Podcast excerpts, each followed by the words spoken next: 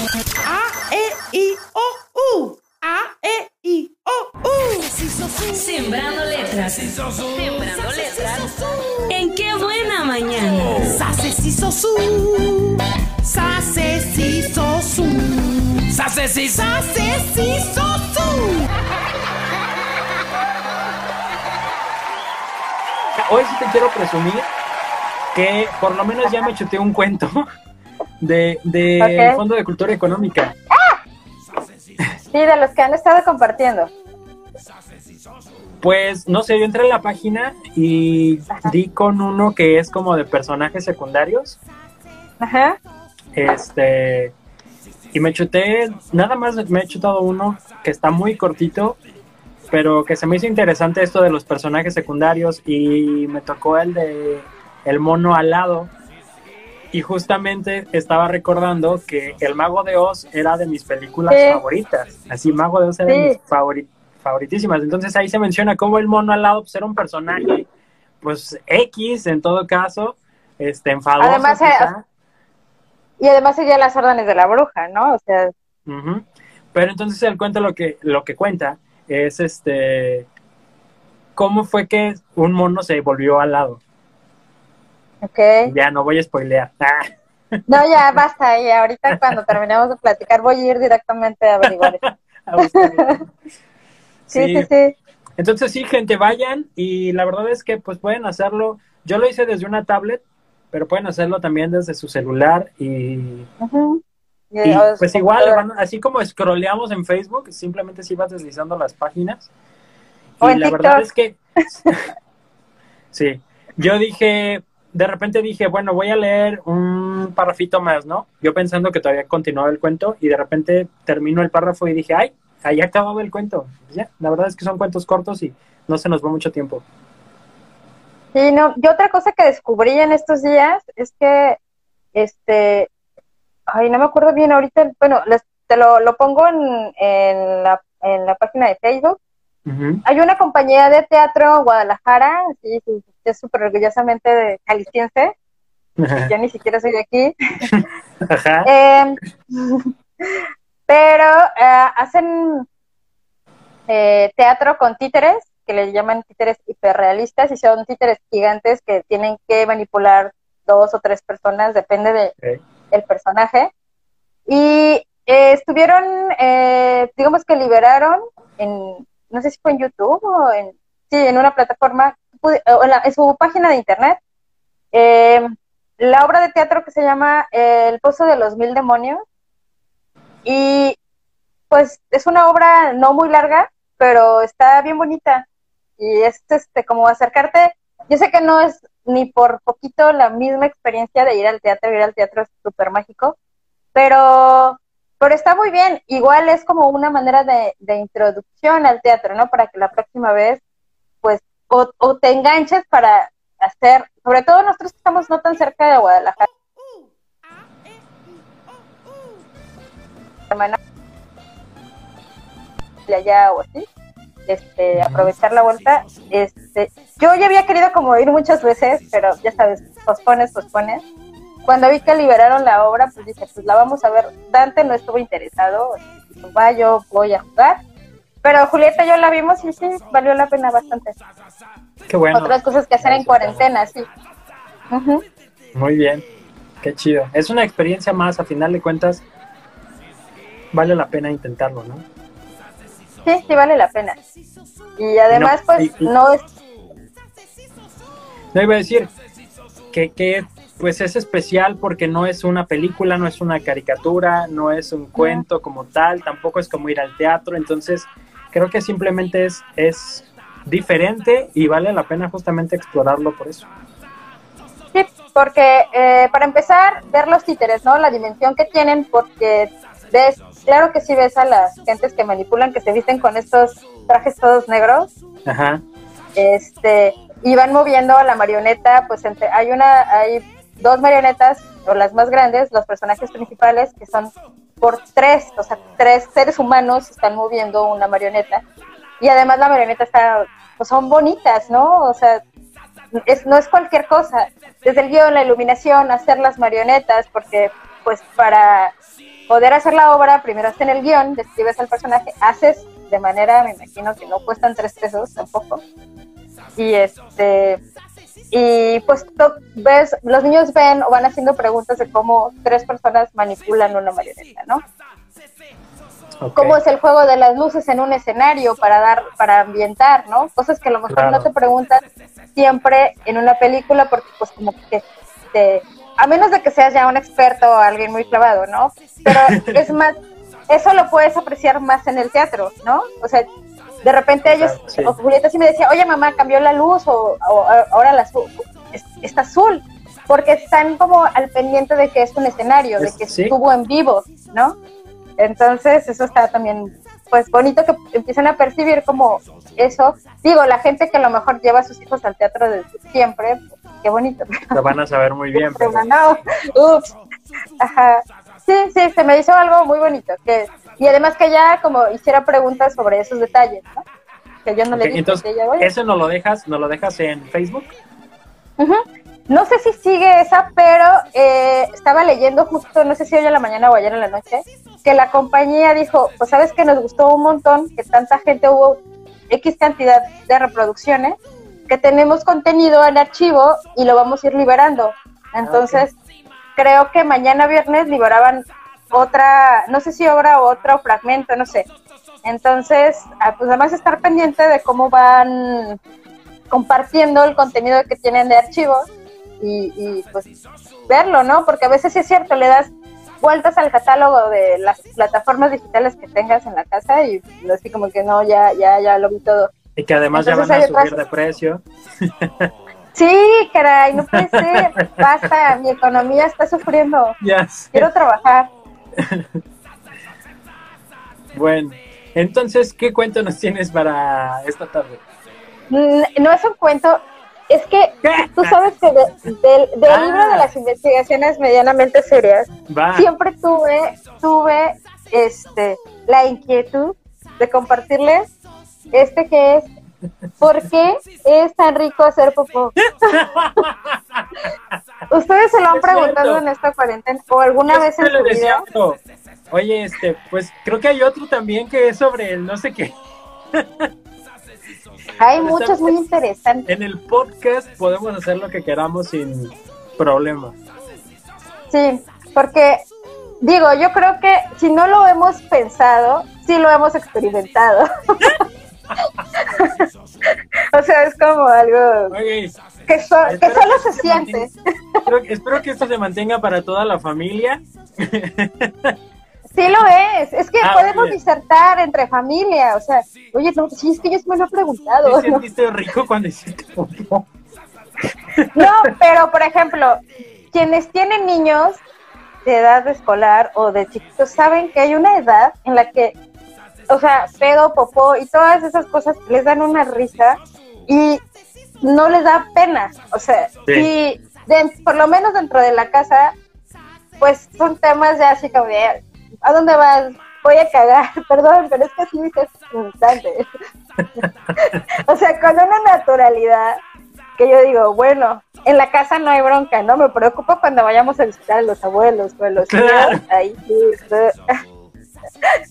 Pero sí hay como edades en las que, pues no, y yo no sé, no, sobre todo porque estamos en la casa, sí hago como esa mención de, bueno, en la casa está bien, pero hay que usar otras palabras cuando vamos a la casa de alguien más. Del dos. Pero sí, pero sí, no, no, aquí en la casa hay bastante libertad de algunas, de usar algunas palabras, yo, algunas expresiones, está ok.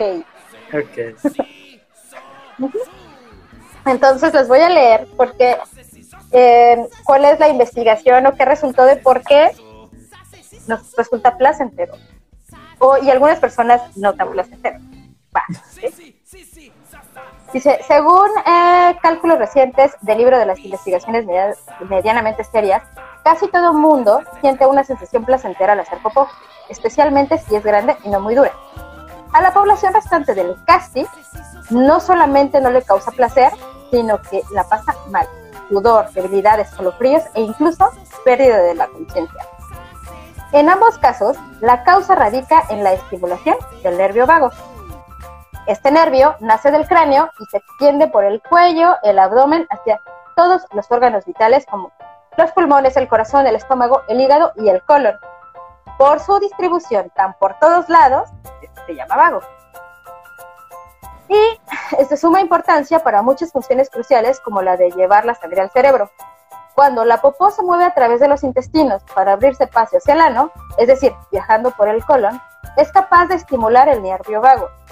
Súbitamente el corazón comienza a latir con lentitud, los vasos sanguíneos se dilatan y la presión cae, lo cual causa que llegue menos sangre con oxígeno al cerebro. Esta diminutísima privación de oxígeno es lo que hace que se sienta bien.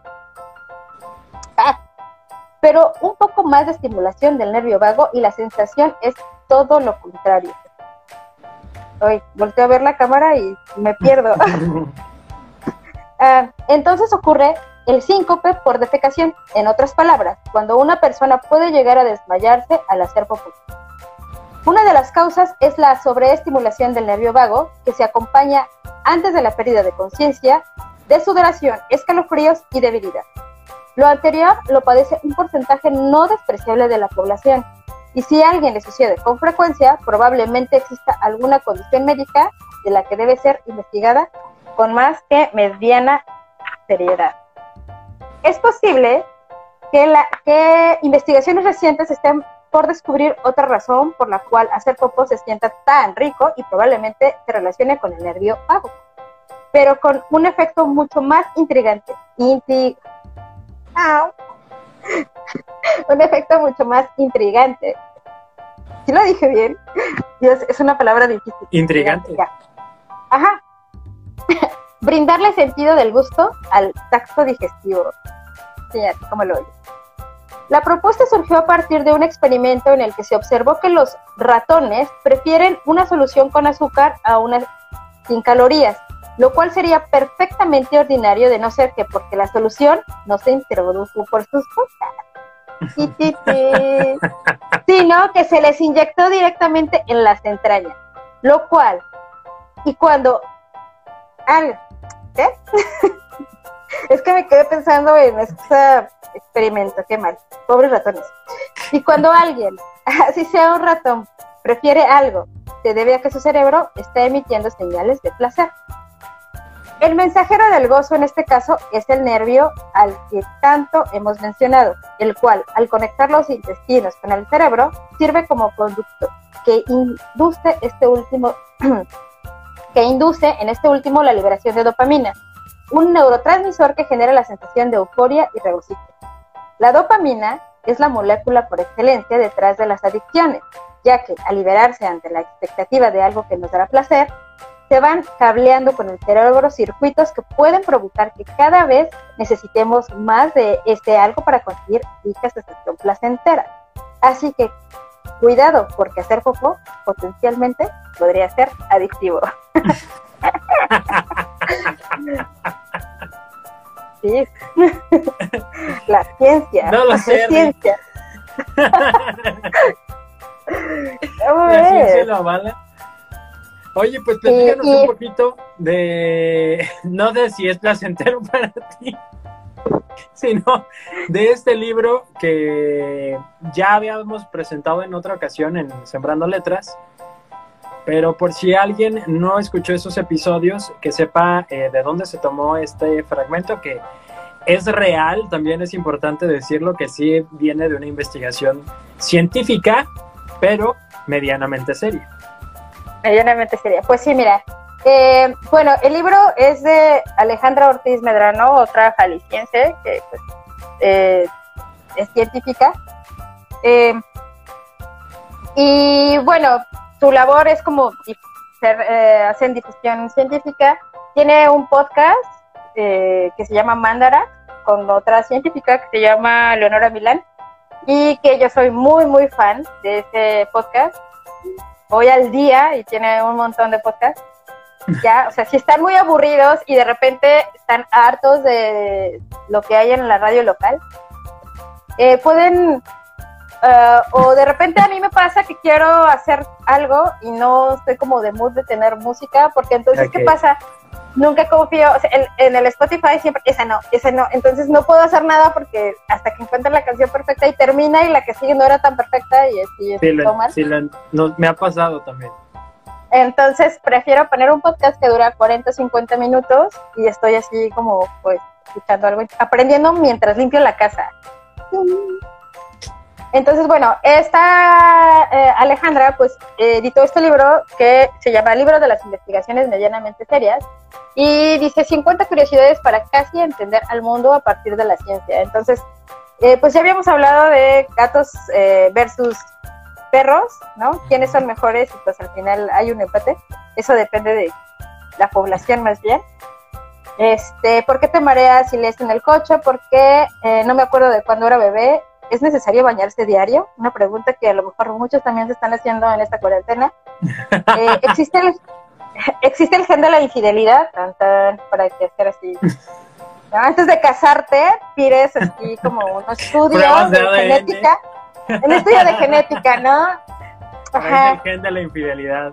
Así es, ¿no? Para saber qué pasa con la piel cuando salen ojeras, hace daño tronarse los dedos. Esa y 50 preguntas, bueno, entre ellas 50 preguntas, pues que a lo mejor todos nos hemos hecho, pero aquí te dan un poco de, de base científico de por qué y, y hacen conclusiones a partir de eso, ¿no? Como es todo la ciencia, preguntarte, ser curioso e investigar y hacer observación. bla, bla. Y pues está padre porque sí, es, es un libro que también puedes distraer tú como adulto, papá, cuidador, de ser responsable de la casa y con los niños y, y que ellos ya sepan, ¿no? Para tener conversación con tus amiguitos. Está bien que... y así, generar conversación también. Sí, y otro tipo de entretenimiento que es algo que también pues hemos sugerido desde el principio de la sección, que de repente ya le dimos la tablet, ya estuvo en el videojuego, ya estuvo en Netflix, ya estuvo en YouTube. Y muchos de esos entretenimientos justamente son pues para él solo, ¿no? O sea, menos que te sientes a ver las caricaturas o la película con, con tus hijos, pero en el caso de los libros, pues es un poquito más eh, interactivo porque tú le lees, tú también le ayudas a, a identificar entonaciones y, y todo este tipo de cosas que a veces hacen falta en, ya cuando somos grandes. Digo, yo, yo te lo puedo decir como docente en el área de comunicación, que a veces cuesta mucho trabajo el manejar tonos cuando, cuando leemos, o sea, leemos todo igual y como nunca nos, quizá nos enseñaron a manejar este tipo de entonaciones, este, es un poco más difícil, pero cuando, cuando lo haces con los cuentos, que el personaje te incluso te muestra si está triste, feliz o si hay que gritar y demás, creo que eso también es una muy buena práctica. Digo, yo lo recomendaría también por ese lado. Sí, a mí, por ejemplo, además que te ayuda, por ejemplo, en la literatura infantil sobre todo, te, porque es como tan digerible y tan bonito que a veces va directamente a donde tiene que llegar, eh, que te das cuenta de cuando un personaje, cómo los personajes manejan sus emociones, ¿no? A mí me ha pasado con libros, me llegan y así quiero llorar y los niños, ¿estás bien? justo porque van ahí, ¿no? O sea, explican y de repente como que se atoran justo esa emoción que no sabías cómo expresar y que un libro te está ayudando como a expresarla. También a los niños, pues les ayuda bastante, ¿no?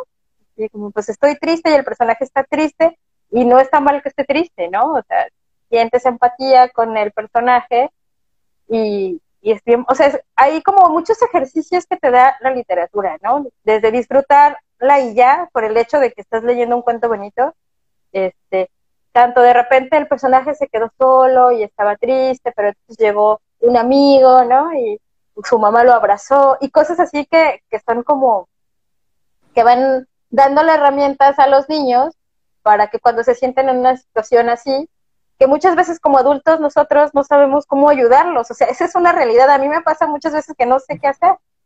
Entonces, este, vamos a leer el libro de, por ejemplo, El miedo en la noche, ¿no?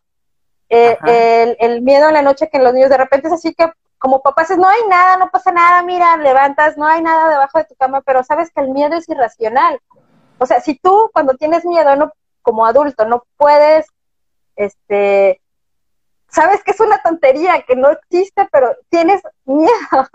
Entonces, a un niño, ¿cómo se lo explicas? Por supuesto que no tienes a lo mejor ni el vocabulario, ni sabes cómo explicarle que es, viene irracionalmente de, de química en nuestro cerebro, pero le lees un cuento, ¿no? Así tengo el cuento de la ardilla miedosa, ¿no? Que ese es el, mi cuento top para, para, para combatir el miedo, ajá.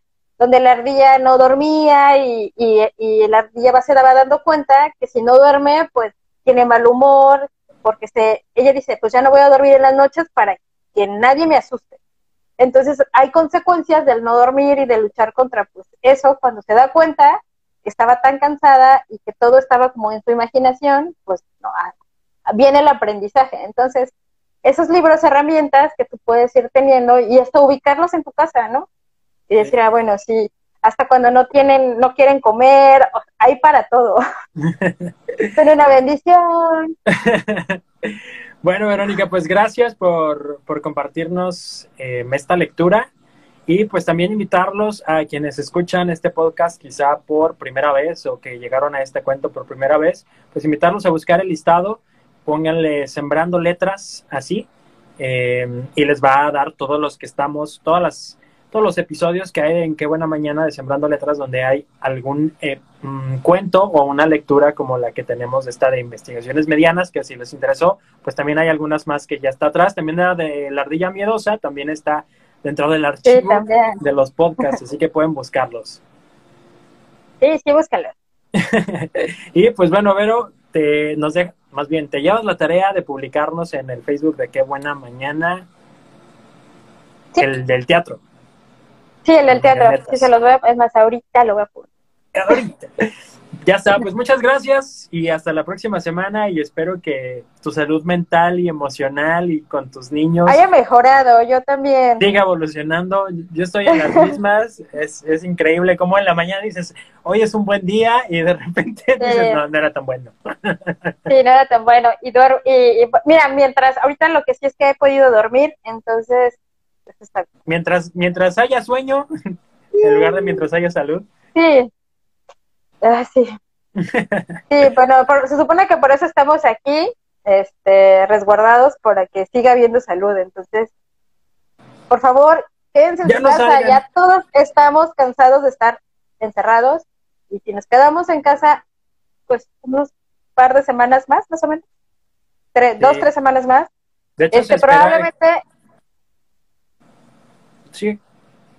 Bueno, hoy en la escuela nos dijeron que ya sí como está oficial, que sí regresamos, o sí bueno, regresamos el primero de junio, si todo va como hasta ahora, ¿no? Entonces, si, si no, pues puede que no, entonces... Sí, también importante decirles que probablemente este fin de semana también se espera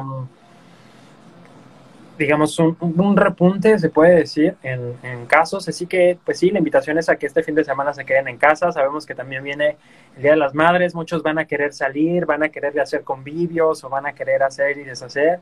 Importante decirles que, pues si no viven con su mamá, pues no vayan a visitarla y más si ya tiene edad avanzada.